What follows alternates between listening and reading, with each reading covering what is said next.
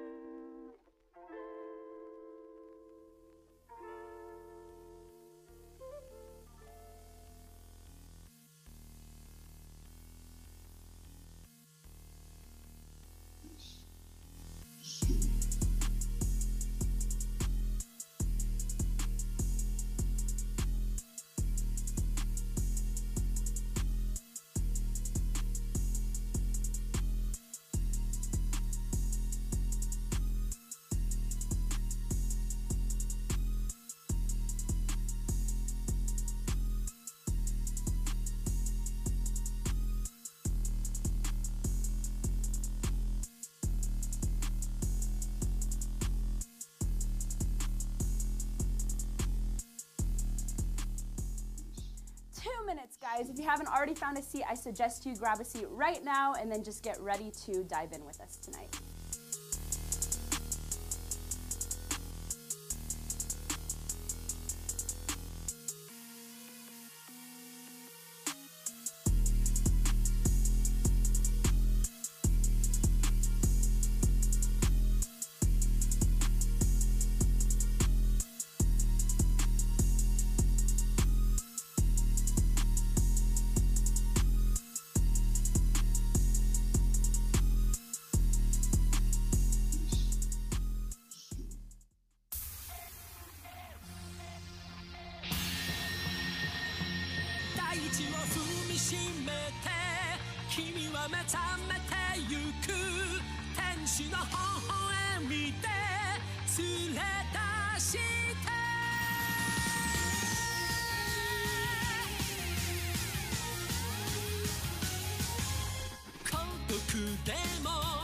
一人じゃないさ。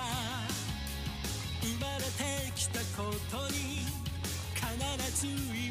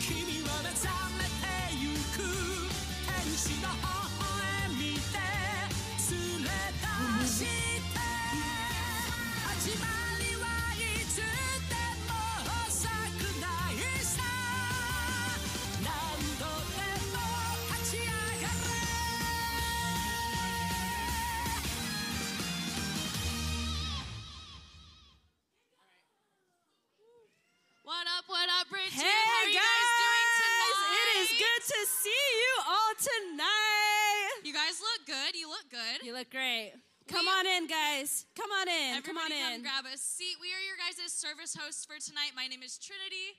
I'm Brittany. Nice to meet you all. And then family time. So we have family time Yes, question. Trinity, you want to hit us with it?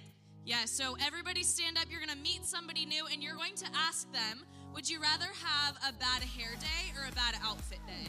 Ooh, this is spicy.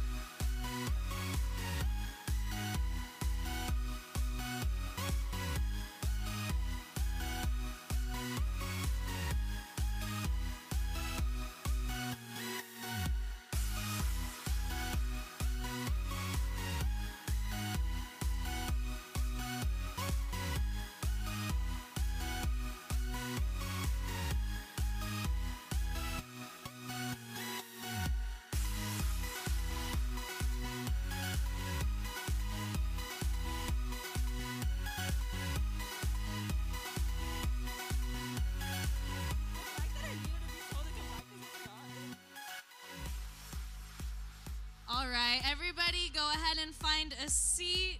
What was the back. consensus? Raise your hand for bad hair. Okay, and then raise your hand for bad outfit.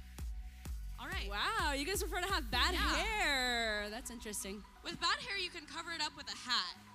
But we also heard that if you have a bad enough outfit and you have enough confidence to rock it, people might think it's style. True that. You might be starting a trend, right? That's true.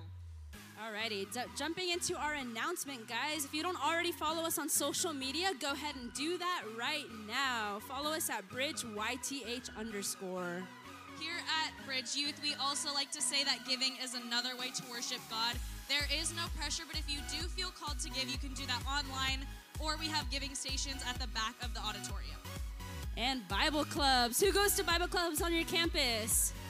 They're so awesome. We have the privilege of getting to run some of them. If you guys want more information, go ahead and DM us at BridgeYTH underscore for more information. Yes. Do you guys know what this Sunday is? Easter. Yeah, yeah. All right, we have Easter services coming up this Sunday, and we want you guys to join us. Bring your family, bring your friends, invite your neighbors, your aunts, your uncles, whoever.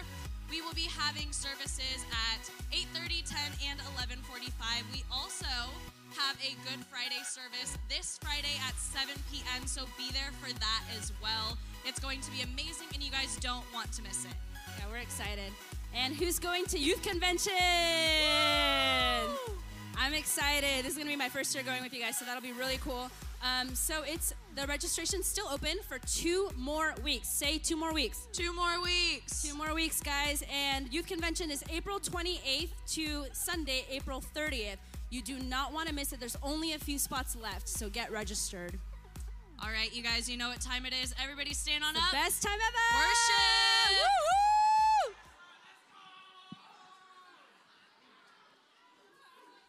Good luck.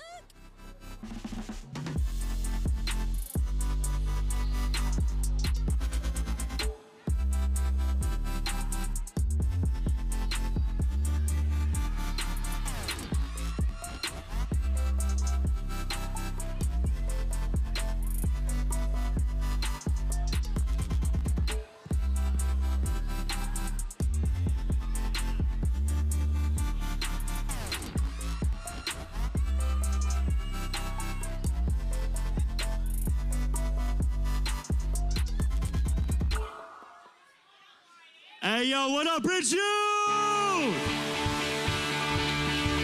Hey, how many of y'all ready for some worship?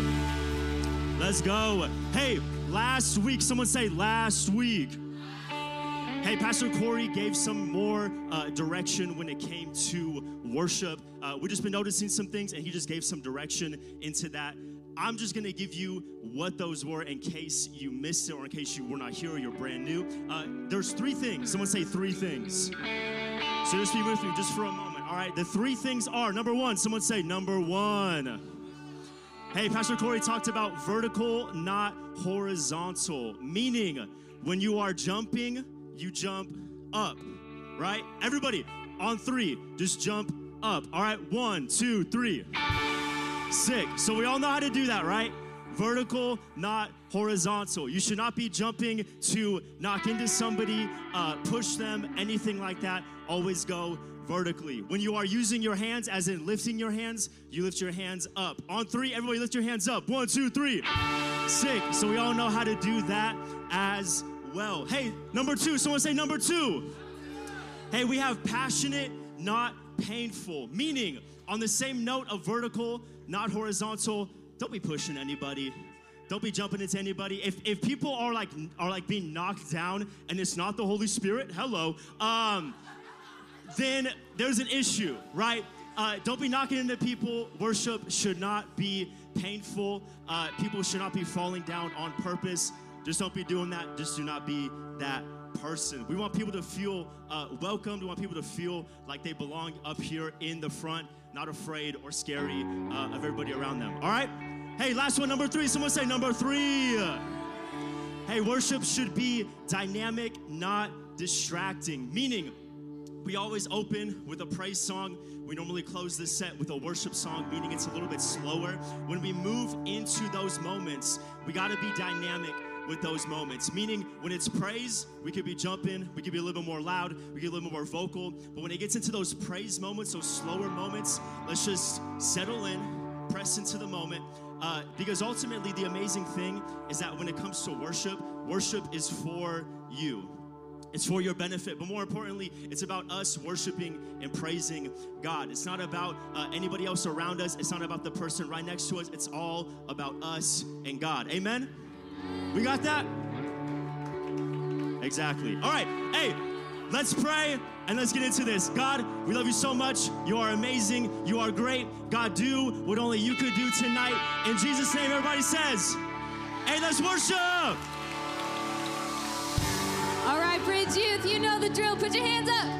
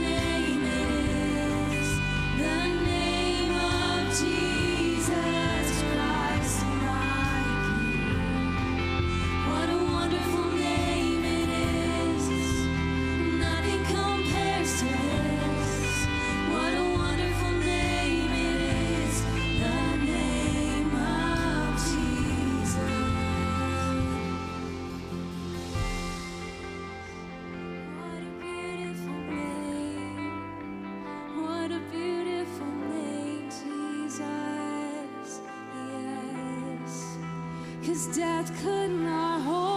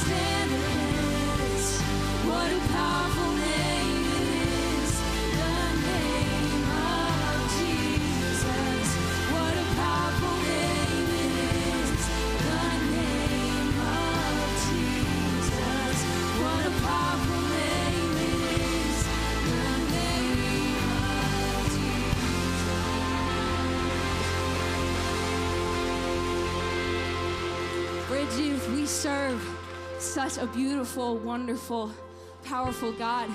And for those of you that maybe don't know, this week is Holy Week. That means that this is the week that we celebrate what Jesus did on the cross for us at Calvary.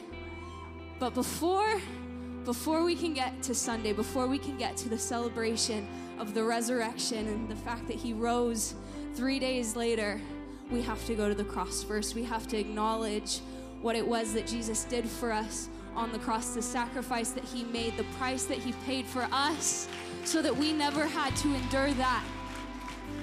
And Bridge Youth, I want you to know this that the reason we celebrate on Sunday is because even death, the thing that is supposed to take the most away from us, Jesus conquered that on the cross at Calvary so that death can't hold us down.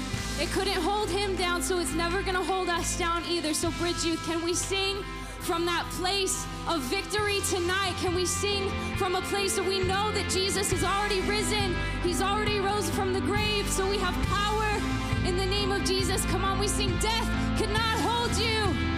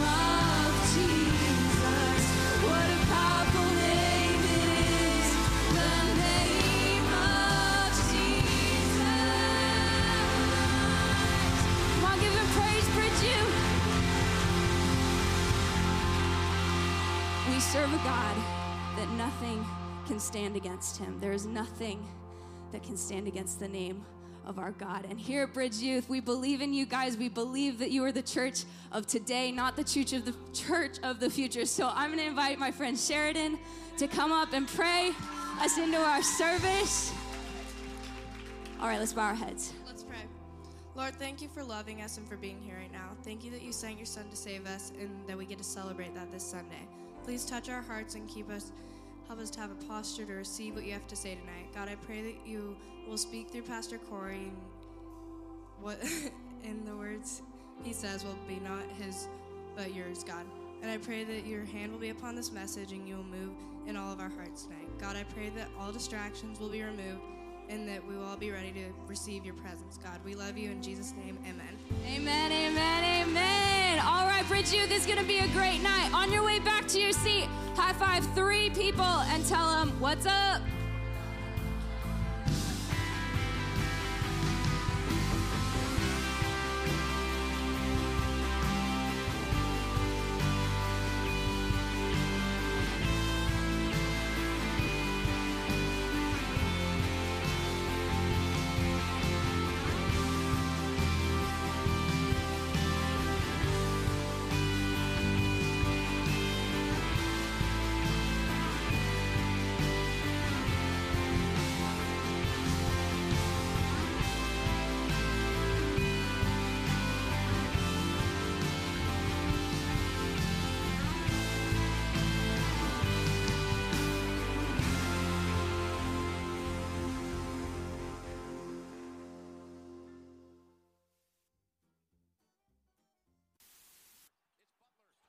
Seconds, he's got to put it up.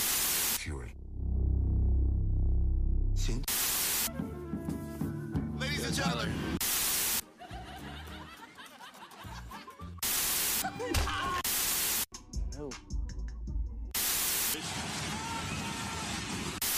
This morning, harrowing new witness accounts of the Nashville school shooting. into something far more. It turned into the manifest presence of God. Yo,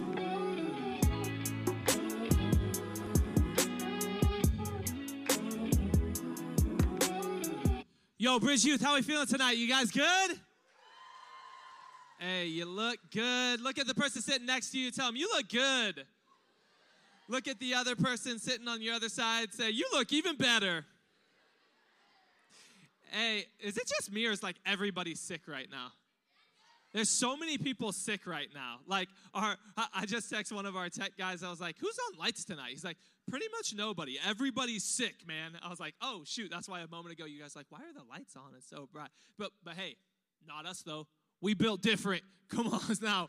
Here you guys are in church. Hey, if you're brand new, I actually met a couple new people right before service. If you're brand new, you're the coolest person in the room or watching online. We love meeting new people. We like welcoming our guests every week in a way that never, ever gets old for us. We like saying, we are here to build you up, not yeah, we love you. We back you. We're so stoked that you chose to spend some of your time here with us. In all the craziness of life and everything going on in your schedules, you chose to be here and spend some of your time with us on Wednesday night. We just think that's so cool. We value that.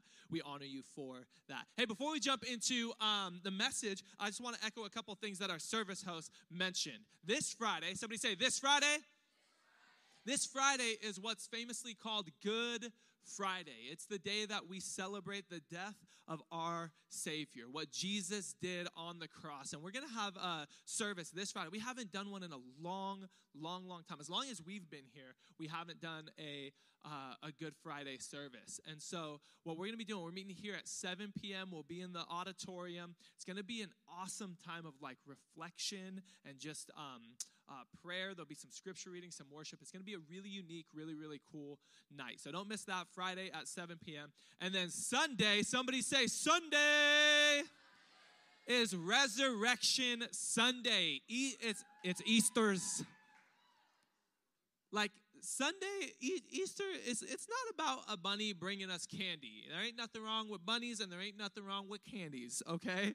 But it's all about the resurrection of our savior Jesus Christ. So this Sunday, which is like every do every year at the bridge, Easter's popping off. So every this this uh, this Sunday we have three services, not two. We typically have two, 9:30, 11:30. This Sunday we have three. We have 8:30, 10, and 11:45. That's 8:30, 10, and 11:45. What time are they? They're at 8:30, 10, and 11:45. Sick. Hey, um, it's gonna be awesome. There's so many people in your life, in your world, that maybe would never consider going to church, but they'll consider going on Easter. So here's our encouragement to you: invite them. All the way across our uh, back counter there, we've put our little Easter invite cards. I want to challenge you guys: grab two, three. If you're one of those cool, awesome, crazy people, like I'm gonna grab ten. If you'll give them all out, do it. They're on the back counter. Grab them before you take off, and let's see what God will do this Sunday. Amen. Okay, I want to give you a little bit of a, a, a warning. Look at your neighbor, say, warning, warning, warning. Look at your other neighbor, the one you chose second. Tell him, warning, warning. uh, uh, here's the thing, guys. Uh, tonight's gonna be a bit of a doozy, okay? Tonight, um, tonight, we gonna we're gonna talk about some stuff, okay? It's gonna we're gonna hit some some uh, kind of hot button topics. It might be a little bit controversial. It might, it might, just might offend some people. Oh no. It might cut close to home, and we're gonna hit some hot button topics. Is everybody cool with that? You guys all right with that? Are you guys with me? All right, I'm gonna start this whole message by letting you know I love you. I feel like I need to tell you I love you more than when I'm just getting into like a really like deep message that's kind of wild and crazy. Before I get him a message, hey, shout out Pastor Tyler and his awesome wife Katie who are joining us tonight. Really good friends of ours. They're pastors right on the other side of town uh, at a church called Crossroads Temecula Youth Pastors. They're a great friend of ours. They're awesome. They're great. I know Katie's favorite thing in the whole world is being pointed out in front of an entire big crowd of people.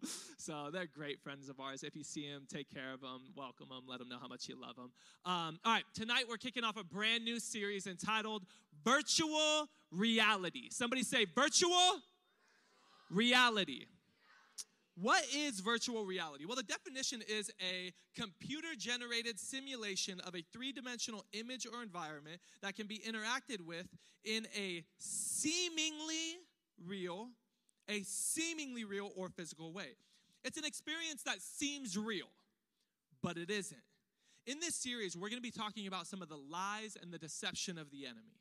Some of the ways in which he has, through different things like social media, movements, culture, lies, deception, how he's distorted reality in such a way that it looks much different than God's original plan for creation. And we're not really living right now in this sort of reality, we're living in a sort of virtual reality. And so tonight we're gonna dig into um, what's gonna be a tough topic to talk about, but we're gonna dig into it. Tonight we're gonna talk about culture. Somebody say, ooh. Is anybody else cold? I'm kind of cold kind of always cold. Who's loving this weather though? Oh my gosh, the sun's out. It's out for longer. We can golf until like 7 p.m. because I know that's what all of you guys do on your weekends. It's like me. um, tonight we're going to talk about culture. What is culture? Um, culture is something that's pretty hard to identify as it's an undefined attitudes and thoughts of a group of people, and it's a group of people that we're all kind of a part of. And the best way I think I can illustrate it is like this um, I've heard it said, we are like fish, culture is like water. We're like fish and culture is like water. See, a fish doesn't experience water in a way where it it it uh it sees and recognizes its existence. It's only until that fish is yanked up out of water and it begins to that it realizes that what it's been in all along was a, a huge fundamental part of its existence. And once yanked out of the water, it notices now the absence of the water. And unless somehow miraculously its gills transform into lungs, it's not going to make it. So it is with you and me when it pertains to our relationship with culture we're like fish and water is like culture in that we don't necessarily recognize or see its existence until God comes along and yanks us up out of culture and we begin to. And if God doesn't transform us from having sort of proverbial gills into giving us lungs, we AKA become a new creation entirely, then we just jump right back in. And that's what I've seen with so many young people is they jump right back into culture. So tonight we're going to talk about two. Somebody say two. We're going to talk about two prevailing cultures that we are all swimming in. Y'all ready for this? Number 1. Somebody say number 1. We're to talk about cancel culture. Yes. Number 2, the one I'm maybe even more excited about, we are to talk about woke culture. And we going to tackle these things tonight. If you're a note taker, write this down. Here comes your sermon in a sentence. How do we relate to and how do we experience and respond to these cultures? Do not, somebody say, not conform, be transformed. Do not conform, be transformed. Those of you who grew up in church and you're really good at Bible trivia already know the verse that we're going to. Open your Bibles to Romans chapter 12. Romans chapter 12. If you got a paper Bible, extra points, you're going to make it to the pearly gates of heaven before everybody else. You will be able to, actually, your paper Bible in heaven acts as a sort of fast pass to the front. The rest of y'all who use devices or the air Bible, you guys going to have to wait like probably 10, 15,000 years before you get in. It's a long line, bro. It's a long line. You better get a paper Bible. My paper Bible is falling apart. Look at that. That's how you know my life isn't. Come on now. Let's get. These are the jokes, guys. Get on board or don't. If not, it's going to be a long, long night. All right, Romans chapter 12. Would you guys do me a favor? Would you stand in the honor of the reading of God's word? I love standing when we read God's word. I love showing honor to the word that God has given us. People have died that we could have God's word. Here we go. We're just going to read uh, I think two, just two verses. I'm going to read it in two different versions, though. So ultimately, we'll end up reading it two times. I'm going to read one in the new, uh, the New Living Translation, and then we're going to go over and we're going to read uh, the Message Revision. So check this out: New Living Translation. Here's what it says. And so, dear brothers and sisters, I plead with you to give your bodies to God because of all He has done for you. Dude, we could talk a whole lot about that verse in our culture and some of what people live and believe just based on that, but that's not the message tonight. So move on, Corey.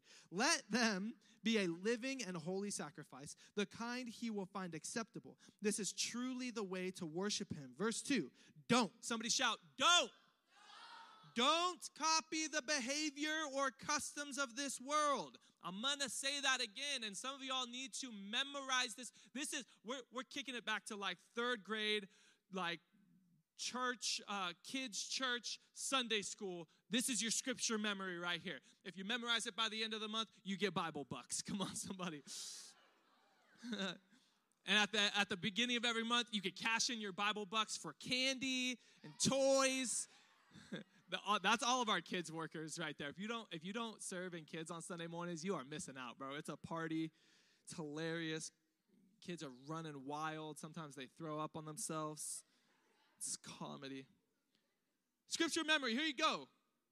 Verse number two Don't copy the behaviors and customs of this world, but let God transform you into a new person. Let Him change you from gills to lungs as He's plucked you out of the water called culture by changing the way you think.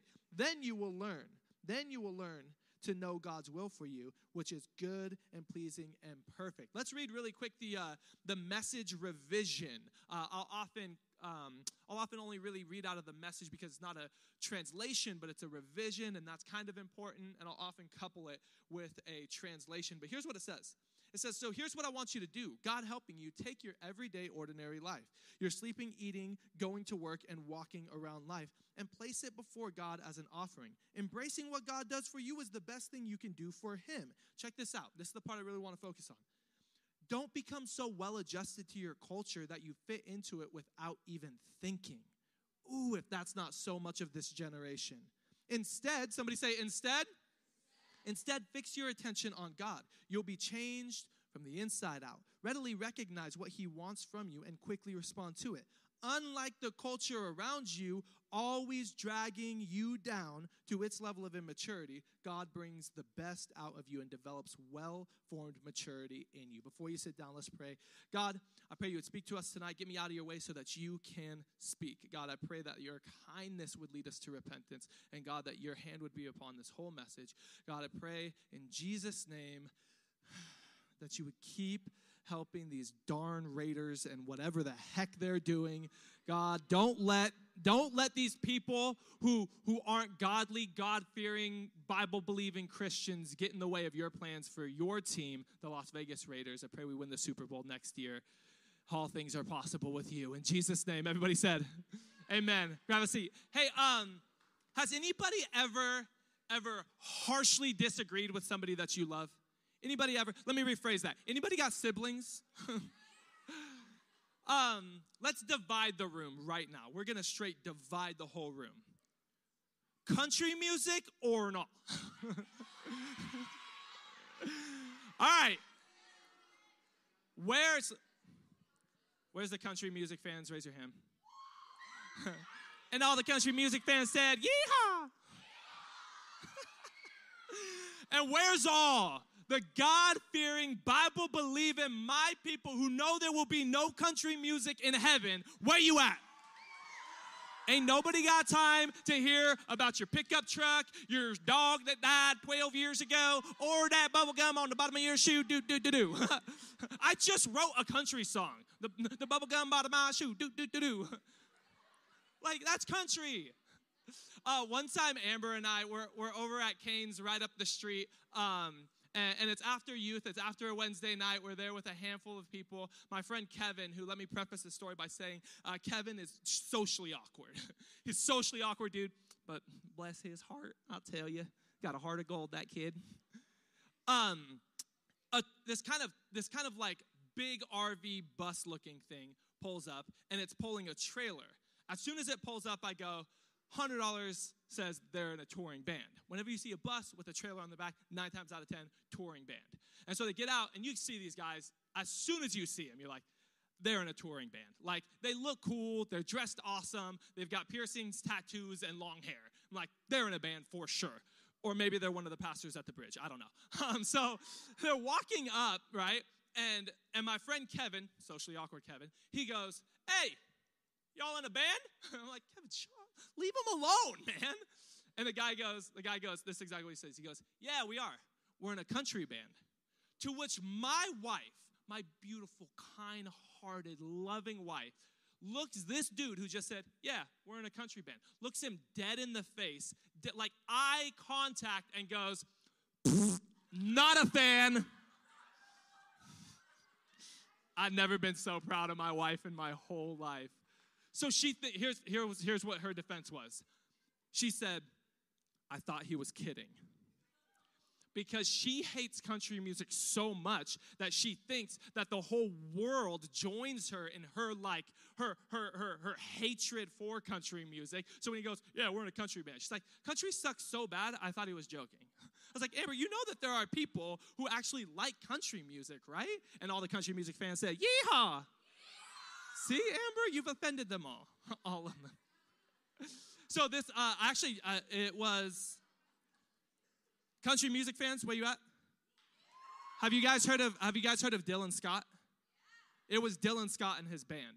So Amber insulted this guy who I later looked up on Spotify, and he's got like millions and millions of followers and listens and streams. Apparently, he's super super popular in that demonic genre. Here's the thing the guy who said that, he was actually super cool. Amber hits him with, not a fan. And he goes, Well, it's worked out great for us. you know, AKA, he's like, cha-ching, we've made money. You see the you see the tour bus? We're doing well. You know, he was super cool about walked away. Even though there was this heavy disagreement, he was so cool about it. And it's not so in this certain sect of our culture. If you're taking notes, write this down. We're tackling this first culture. Cancel culture. Point one cancel culture. What is cancel culture?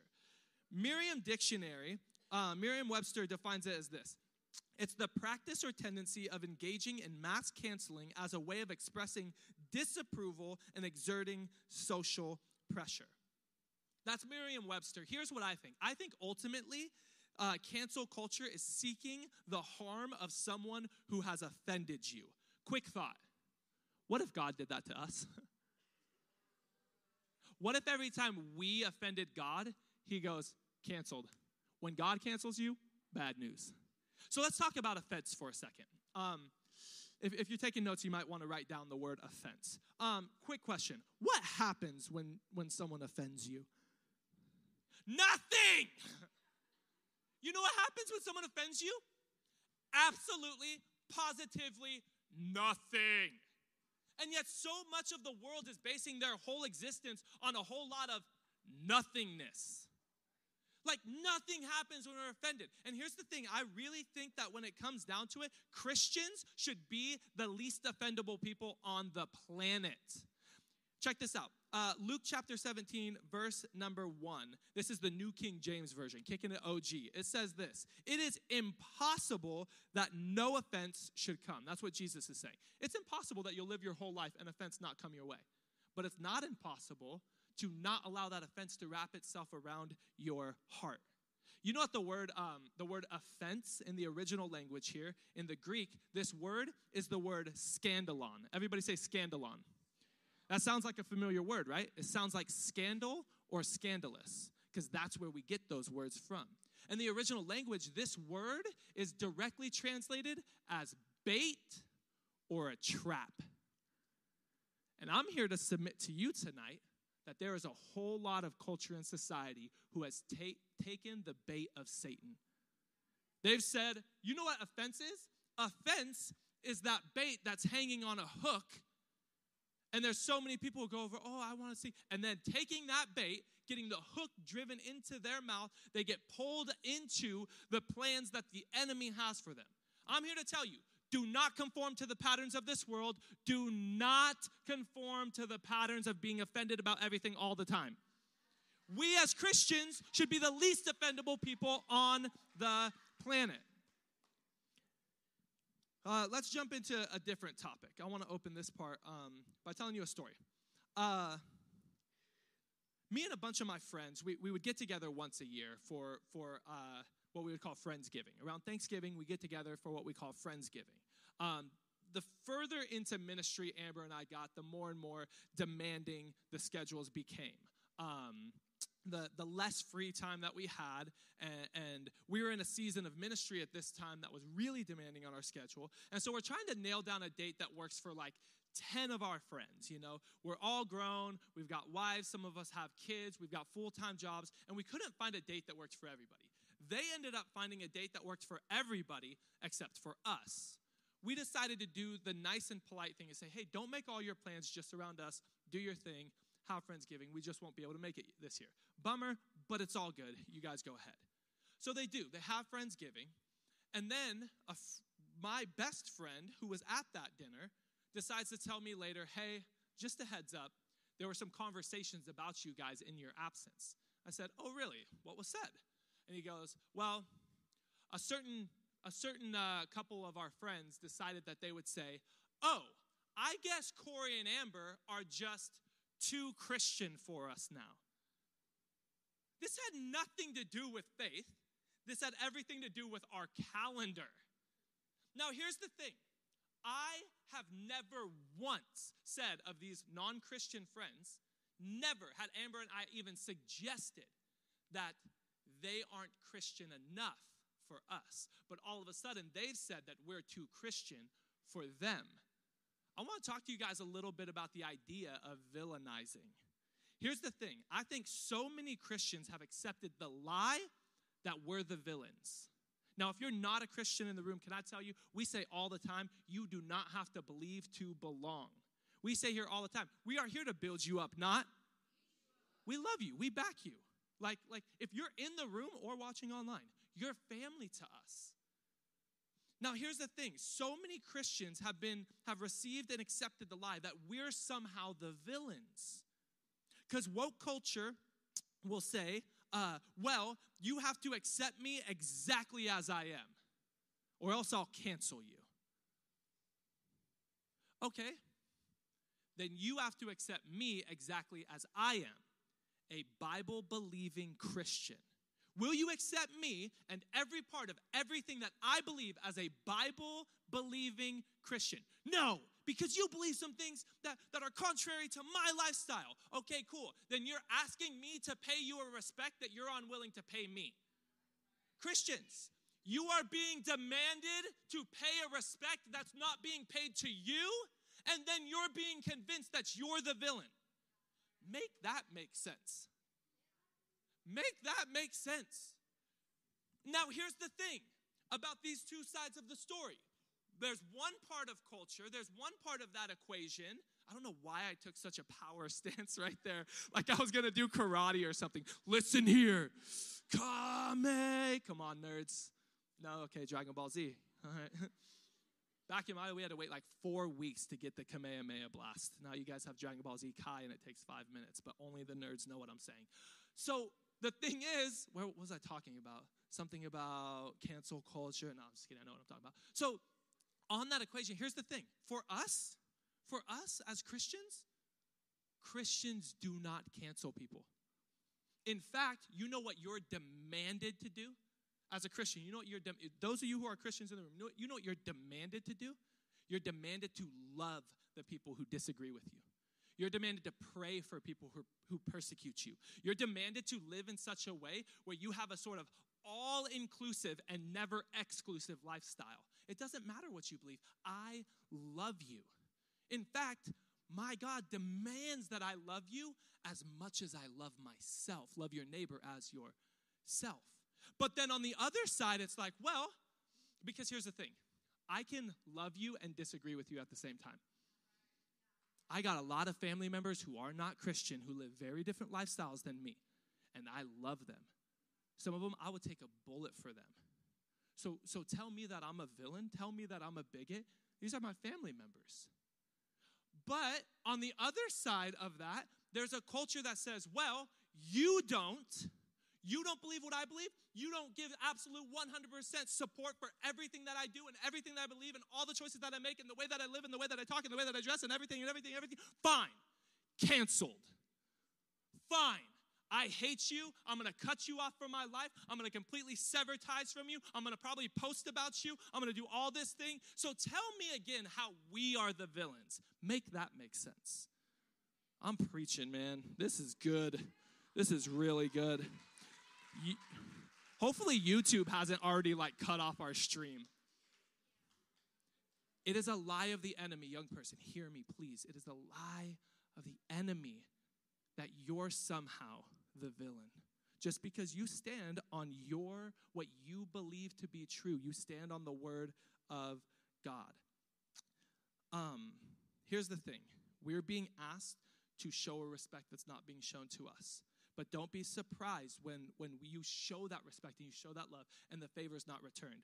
Uh, John 15, verse 18 and 19, Jesus says, If the world hates you, keep in mind that it hated me first. If you belong to the world, check this out. If you belong to the world, if you conform to the patterns of this world, if you just fit into culture without even thinking, if you did, it would love you as its own. But as it is, you do not belong to the world. I have chosen you out of the world. That is why the world hates you. Here's the thing. Um, sometimes I think Americans have it too good. Hear what I'm saying. I love America. History began in 1776, baby. I love America. We are, you guys, you guys, we are, we are, I don't know if I'm allowed to say friggin', we are friggin' blessed to live in this nation. There is a reason why, to this day, hear me, to this day, everybody in the entire world basically wants to come live here. There's a reason why. Now, if you are falling into this pattern of this, I don't know, world, but this pattern, pattern of this uh, socially driven generational fad to hate America, go on a missions trip with us one day to a third world country and watch your mind be changed in five minutes. Tyler, you've been, you've been on a lot of missions trips. Don't we got it good here? I went on a missions trip to, um, to Kenya a few years ago. And we rolled into uh, that. We have a, a legendary family in our church called the Macaus, and and the Macau family they uh, they migrated from Kenya, and and Harrison Macau was a straight village child. He grew up in a village with I'm talking no electricity, no plumbing, nothing. Taken, taking their baths in the river down at the bottom of this hill, the same river that they uh, that they drink their water from. And so I went to that. I went to that uh, village, and and we went. Um, the first thing we did was we went to the school that um, the Macau family built, and they still fund. And we went to this school, right? And we come up, and the kids, uh, we can hear even from a distance, the kids are singing worship songs. It was the cutest friggin' thing you've ever seen in your whole life. They got their little uniforms on, they're all red because they got like this like unique red dirt clay in the village. And, and so their uniforms are red. They're the cutest little kids. They're doing a little performance thing. And we walk in and like, oh, this is so cute, you know? And then they're like, hey, so the kids have like kind of recess. You guys can just kind of hang out with the kids, learn their names, blah, blah, blah. And the kids kept coming up to us going, uh, going, oh, selfie, selfie, selfie. Uh, so, um, a lot of them spoke English. Um, most of them spoke a language called Swahili. And so, but they knew selfie. So we're pulling out our phones and, and we're doing selfies with them, and then they'd be like, "Oh, like like show me, show me." And so then we'd look at that, we'd like be showing them the picture, and and as we're showing the picture, like point out which one's me. That's just my wife. Um, point out which one's me, and and we're like, "Oh, there you are," and like, "Oh, it's me," you know. And I kind of stopped and I thought, why do they why do they want selfies so bad? Like why do they want why do they want to take pictures so bad? Because none of them have phones. None of them have tablets. They don't have internet. They've got no way that we could send them this this this picture. They for sure don't have anywhere they'd be posting this picture. Why do they want so because they were like obsessed, you guys, obsessed. And so I went over to one of the teachers and I said, hey, like your classes, they're so sweet, they're so awesome. Can I ask you an honest question? And she says, yeah, go for it. I said, why do the kids want selfies so bad? And she goes, oh, um, did you notice how after you take the selfie, they start pointing at the phone asking you to point them out? And I said, yeah, I, I did.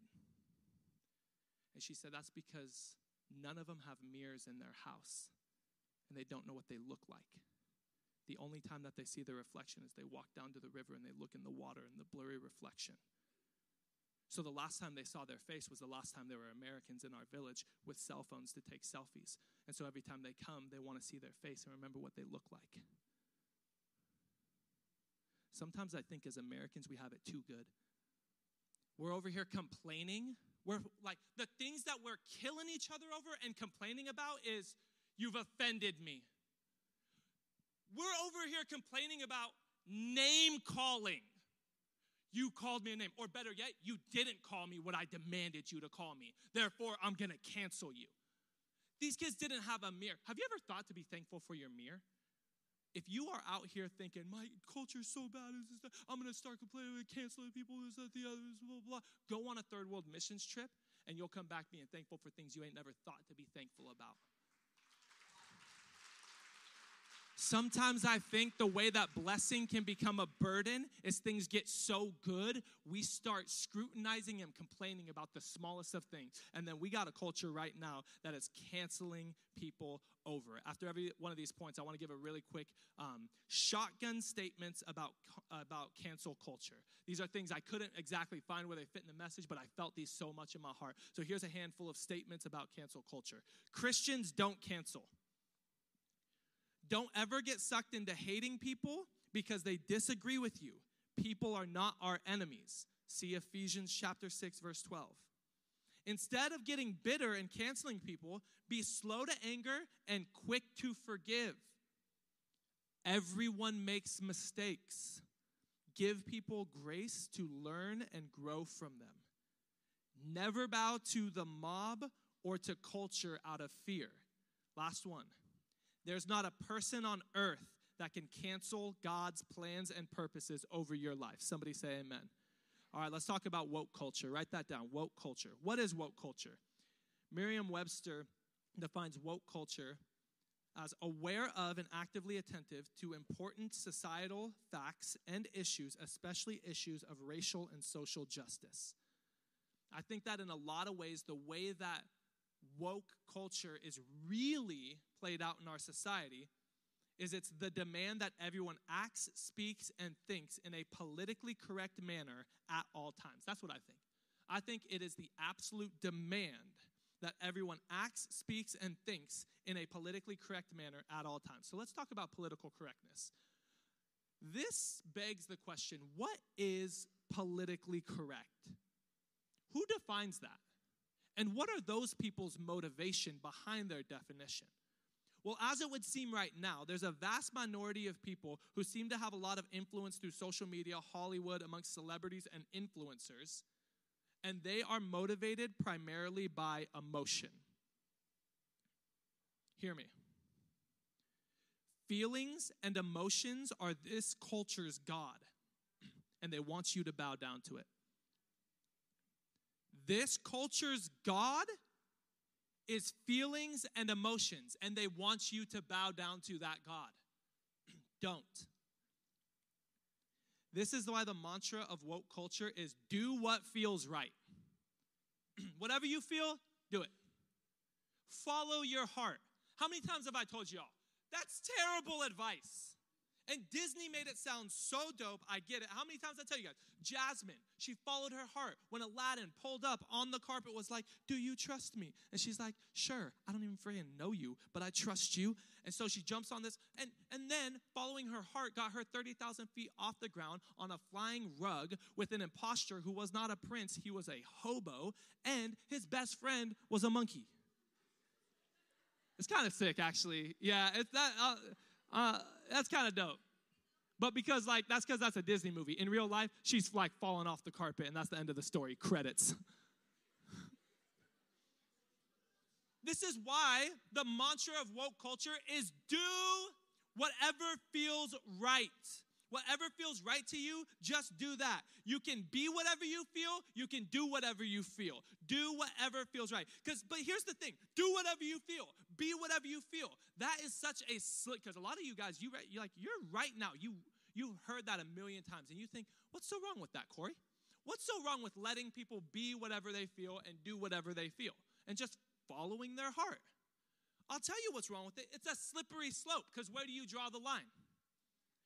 Do serial killers get to be whoever they feel like they are and do whatever they feel like doing? Right. You see how slippery that slope is? Do not look at your neighbor, say, not. Look at your other neighbor, the one you chose second, say, don't. Do not do what you feel, do what's right. That might be, that's the most simple thing I've ever preached, and it's so good. Don't do what you feel, do what's right. Deuteronomy chapter 6, verse 18 says, Do what's right and good in the Lord's sight so that it may go well with you. Somebody say amen. Woke culture is a slippery slope. Bowing to political correctness, hear me, it's a slippery slope. Hear me. I don't want to be PC, I want to be holy. I don't want to be politically correct. I want to be biblically correct. And sometimes being biblically correct is not politically correct. Now, don't get me wrong. I am not I am not the type of person, I'm not in the business of intentionally and purposefully going after people to offend them. That's not what I'm talking about. I'm talking about I will stand on God's word and the truth of his word no matter how popular or unpopular it is. I'm not concerned about being cool. I'm concerned about being accepted in God's sight. Do not live for man's approval, live for God's approval. You don't have to be politically correct in this PC woke culture world. Don't do it. If you do, sometimes maybe just maybe just maybe what you're actually doing is you're you're not just uh, uh, uh, uh, submitting to the mob, you might be bowing down to somebody else's God. The God of this culture is feelings and emotions. And when they tell you, you need to bow down to my feelings and emotions, maybe we're bowing down to somebody else's God and it looks like we're conforming to the patterns of this world and culture. Let's talk about, I need to hurry. Let's talk about um, something that I, I want to call we- weaponized guilt. If you're taking notes, write, write those two words down weaponized guilt. I had a friend who got uh, Oculus. Anybody have an Oculus? I have a friend who got an Oculus, and, and this was part of like what kind of sparked my, like I, I began to pull this thread of, of this story he told me. He said, "Oh, dude, Corey, I got Oculus. It's so fun. It's so sick. So I got this game. It's like a first-person shooter, right? It's like a like a uh, Call of Duty type game. He said, In the game, I'm playing the campaign, and part of the campaign, I had to like shoot one of the characters. And dude, it was so real that I felt guilty. I was like, bro, you need to get off the Oculus. He said, one time I fell asleep with it on my face, and when I woke up, I didn't know what was reality and not. No, I'm just kidding. But he had said, he had said, in the game, I had to, I had playing the campaign in this first person shooter. I did, and like, even though it's not real, I felt guilty about it. Even though it's not real, I felt guilty about it. And I thought, even though it's not real, you felt something very real because of it. I think that there is a ton of people out there right now, because of the virtual reality that we live in, they feel guilt over things that they didn't even actually do. You've been forced to feel guilty over something that's not even your fault. Today's woke culture has weaponized guilt. It motivates people to embrace their values with undeserved guilt. Anybody else ever been made made to feel guilty over something that wasn't your fault? This is antithetical to the gospel. God says, God, the only one who really has full permission to say guilty, actually goes, innocent. All you got to do is accept Jesus, and you're innocent. Yet the world is over here saying guilty, even if we're fundamentally innocent. This is antithetical to the gospel. So, so be careful beware of embracing guilt that's not yours. I want to talk to, uh, uh I'm always going to talk to you guys like your, you know, college age students. So here's a college age uh, uh, thought that I want you to consider. I was talking to some of our school and ministry students about this. Virtuous people are more susceptible to guilt. It's, it's psychologically proven that virtuous people are more susceptible to guilt. You know what that means? That means if you're a generally good person, which I think that a lot of Christians, if you're a Christian who's based your life on the Bible, you're, you're living a scriptural life, then what you're building, a lot of what you build in your character is you're building some virtue, which means you're becoming virtuous, which is like you're becoming a, a better person because God is transforming you, which then will in turn make you more susceptible to guilt, which the enemy has leveraged. They've got all these people out here making you feel guilty over things you have no control over. Don't ever embrace guilt. I'm all about, I'm all, God, when I've messed up, I've messed up and I need to repent. I need to put that in your hands. I need to turn around and I will 100% own my mistakes. Beware of embracing guilt that you is not yours to bear. The last thing I want to talk about here, band, you guys can head up as we start closing down. I want to talk about the death of critical thinking. One of the dangers of woke culture is that people stop thinking. One of the dangers of woke culture is that people stop thinking. Um, either they're threatened into being canceled for thinking differently, or they're guilted into thinking the exact same thing as everybody else in culture. And when people stop thinking, people start believing terrible, nonsensical things that damage and harm society. And eventually, those things will come after our kids. Some of you guys are already hearing some of this stuff in your schools. Gen- I've been doing a study in the book of Genesis. And Genesis 1, verse 1, is the very first verse in all of Scripture. And there's something really interesting here. In Genesis 1 1, verse 1 and 2, it says, In the beginning, God created the heavens and the earth. Check this out. The earth was formless, empty, dark. Formless, empty, dark. Say that with me. Everybody say formless, empty, dark.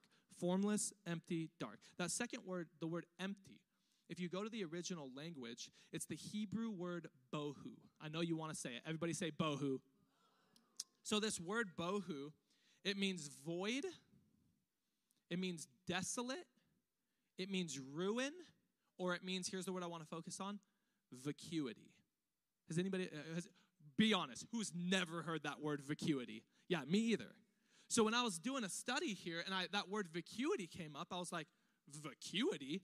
That sounds awesome. School ministry students always make fun of me because I like learning big words and then using them in my everyday life. I've been using vacuity so much. Everybody say vacuity. Here's the definition of vacuity the definition of vacuity is the lack of thought or intelligence, empty headedness. In the beginning, The earth was formless, void, dark. There was a lack of thought or intelligence. It was just empty headedness. So, the lack of thought and the lack of the capability of thought was one of the things that contributed to the darkness and chaos that was in the world. Hear me, young people. When you stop thinking for yourself, society and culture will divulge into darkness and chaos. Does not darkness and chaos sound real familiar? You're like, darkness and chaos? Ha, that's what I see every time I turn on my phone. Every time I flip on, on, on the news, anytime I scroll through Instagram, darkness, chaos, we're living in it. And I think some of the reason why is because people have stopped thinking. This is why I tell you to take notes. This is why Sunday morning, you know what we do on Sunday? You hear a message on Wednesday, and on Sunday, we talk about that message. Because I don't want you to sit here like a bunch of mindless zombies staring at me like, and then be like, oh, in one ear, out the other. Monologue, monologue, monologue, monologue. No, you need dialogue because Sunday morning, it's time to start critically thinking about what you heard on Wednesday and then begin to ask questions. Think. You know, Pastor Corey said this, and I'm curious about that. I also tell you to take notes and I put everything on the screen so that if I ever say anything that's contradictory to the word of God, you can biblically with biblical permission come to me and be like, "I don't think that was biblical." Call me out. It's why I tell you to write stuff down. I want you to be critical thinkers. Woke culture wants you to fall into place without even thinking about it. It wants you to live in this darkness where there's vacuity and there's this empty headedness and that will ultimately lead to darkness and chaos. But in verse 3, it said, God said, Let there be. Hold up. But the sun wasn't created until day four. This was day one of creation. So, what was that light? Oh, somebody. The junior highers are like, You are challenging us to really step up in our intellect right now. I feel like if we all had a, a, an espresso, we'd be holding it like this. We're getting real intellectual. The light, so the sun wasn't created until day four, but on day one, God said, Let there be light, and there was light. So, what was that light? Well, that's a great question. Uh, Bible scholars for thousands of years have made parallels to how Jesus was, was called the light of the world and that God saying, "Let there be light," was was Jesus being being being um, thrown into from the beginning of time, time and space and reality. You, you know what some other Bible scholars believe? I, I really like this theory that if if darkness was all of these things described, go do a word study. Go on BibleHub.com and then uh, pull up Genesis chapter 1, verse 2, and on the side you can click all these words for, for empty, void, dark. You can click those words and, and do a word study, and all those words are like desolation, emptiness, uh, um, uh, nothingness, void, all of this stuff. And then vacuity is there, a lack of thought or intelligence. And they said, Let there be light. And God then brought all the opposites of those things. So instead of a lack of thought, now there is the ability for thought. Instead of no intelligence, there's intelligence. And God created you that way. So don't conform to the patterns of the world where it says, you have to believe this. Why? Because I said. Dude, not even God does that to people. The intelligent designer doesn't even demand people to have no intelligence in their following of him. So when woke culture comes around and tells you you have to believe something because you have to believe something, and if you don't believe that something, then we'll cancel you, do not conform to the patterns of that culture because it's not godly. Amen. As we close this thing down, here's some statements about woke culture. Don't ever stop thinking for yourself. Critical thinking is more important than ever before. Don't be forced into embracing guilt that's not yours to bear. Don't be pressured into a false sense of care and empathy, aka virtue signaling. Don't entertain people, things, thoughts, or movements that seek to break down the family. It's satanic in nature. Beware of anything that doesn't hold up to intellectual consistency. Beware of anything not grounded in scripture and or biological fact. Beware of claims not grounded in truth. Lastly, seek holiness, not wokeness. as we conclude.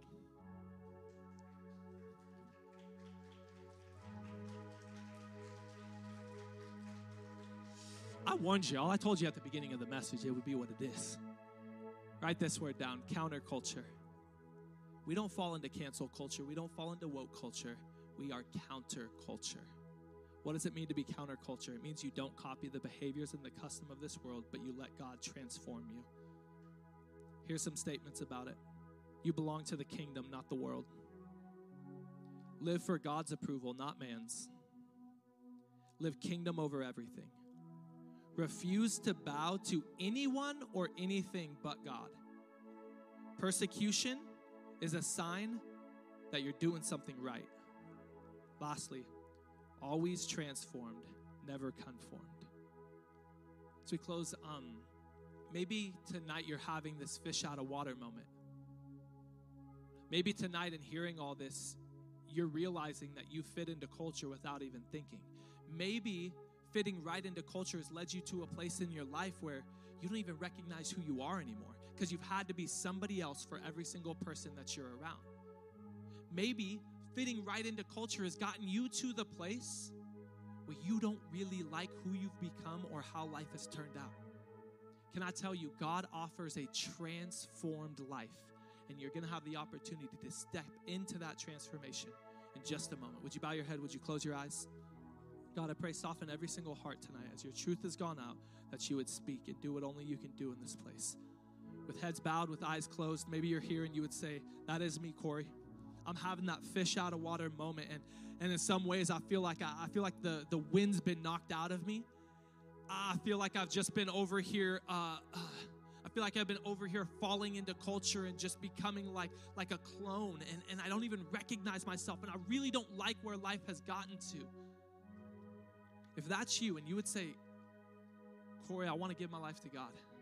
I want to submit my life to Him. I want to give Him the pen of my life and let Him write the next chapters. If that's you, I'm going to count to three. When I get to three, I just want you to lift your hand that you then you can put it right back down. This is your moment. This is your time. Don't worry about what's happening around you. Every head bowed, every eye closed. This is a public setting. This is a public setting, but a private moment. If that's you, when I get to three, I just want you to lift your hand, put it right back down. One, two, three, go. Man, so many hands. You can put it right back down. That's amazing. I'm proud of you. What we're going to do is we're going to pray because the Bible says, confess with your mouth and believe in your heart that Jesus is Lord and he rose from the dead and you'll be saved. So we're going to pray right now. But we're a family here at Bridge Youth, so we pray together. So every single person, would you repeat these simple words right after me? There's nothing magical about these words. It's just that we begin this journey with words that we say with our mouth and we believe in our heart. So would you say this right out loud right after me? Everybody say, Lord Jesus, I know I'm a sinner, but I know you're a Savior. Jesus, I believe that you died for my sins and you rose from the dead. So tonight, I give you my heart, I give you my life, I give you everything. And from this day forward, I'm going to follow you. I'm not following culture, I'm following you. Thank you for receiving me. Thank you for forgiving me. From this day forward, I'm your child and you are my father. In Jesus' name, amen. Hey, can we welcome people into God's family right now? Amen. Hey, that's the best decision you could ever make with your life. It's not the end of the journey, it's just the beginning of the journey. We got a free gift we want to give to you called the next seven days. I know when I first got saved, I had a million questions. I felt like I had nobody to ask these questions to. It's literally just seven videos. It'll be me on your phone, on your tablet, on your hopefully not your big screen TV with the surround sound on. Does anybody else hate their own voice? I do. I listen back to my preaching sometime. I'm like, when am I going to hit puberty? Who knows? But honestly, this is just our way of helping you to kind of take the next steps. We're going to connect you with a leader. It'll be one video a day. They're like three minutes long. It'll answer some of your questions. We feel like it's our obligation to get these to you. Let us, I promise you, they'll be a blessing. Let us get these to you. How can I get it, Corey? Easy. Go to our Instagram at bridge YTH underscore. Don't forget the underscore. And just DM us the words next seven. We'll handle the rest. If you don't have Instagram, come talk to me, Amber, any one of our leaders. They'll help get you next seven days in another way. Hey, one more time. Can we welcome people into God's family? All right, I want to pray a very special prayer over you. So, nobody distracting anybody. Would you stand to your feet? Would you head to the front? We're going to conclude in worship in just a minute, but I want to pray a unique and special prayer over you tonight. You know, last week we talked just a little bit about Shadrach, Meshach, and Abednego. And Shadrach, Meshach, and Abednego, they were they were three guys in the Old Testament who who were in this culture. And in this culture, it became the cultural norm to bow down to a fake idol god anytime it rolled through town. They would hear this music that went like. Can you hit that for us, uh? I'm just kidding. Can you hit that? What's that thing? That, come on! don't hit. Don't do it. Don't do it. We were playing with the keyboard the other day. It's like, come on. Now they need to hear it. Just hit. Just hit the come on. There it is. One more time. That's what the music sounded like. All right, guys, this is serious. This is a serious moment. So Shadrach, Meshach, and Abednego, they were in this culture where anytime this thing, uh, this idol came rolling through town, there's music that would be played, these trumpets would be blasted, and everybody had to bow down to this idol. And everybody did it. Everybody did it except Shadrach, Meshach, and Abednego. And the punishment for not bowing down was death. You'll be thrown into this fiery furnace.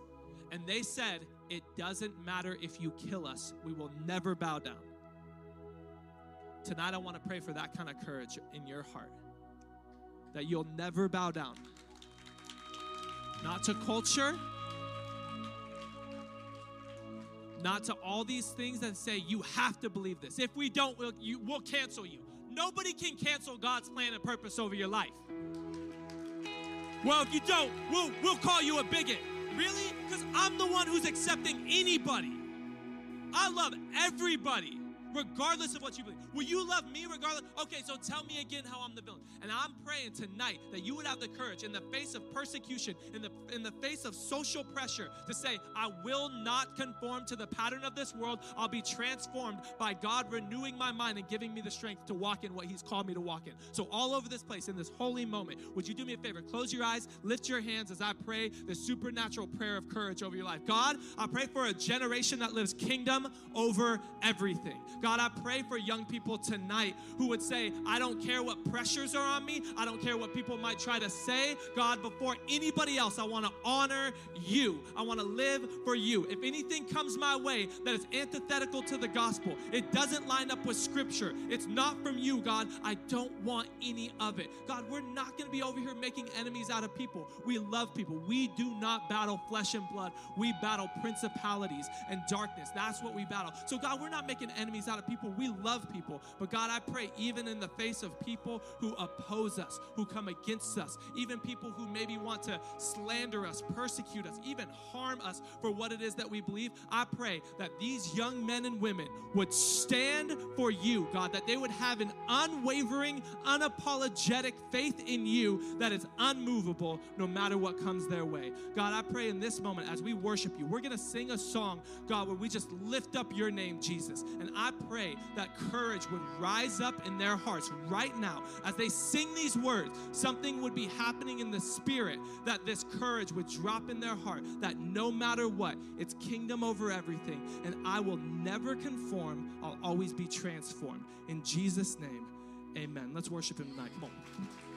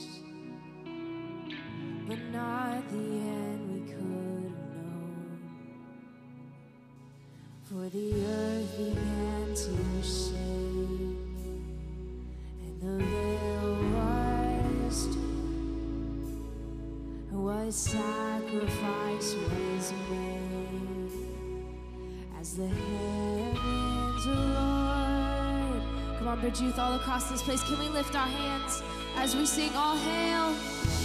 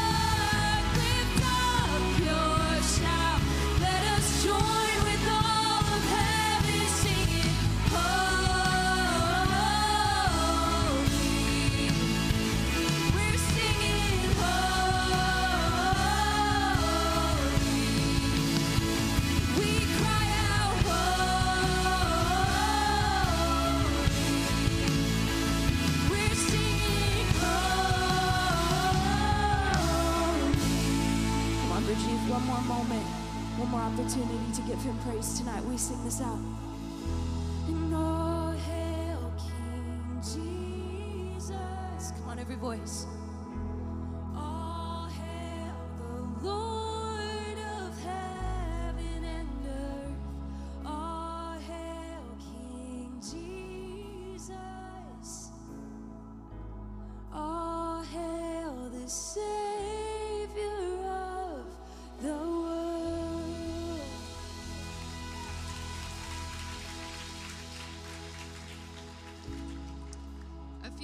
ago, I came across this verse in Galatians. It's Galatians um, chapter 1, verse 10.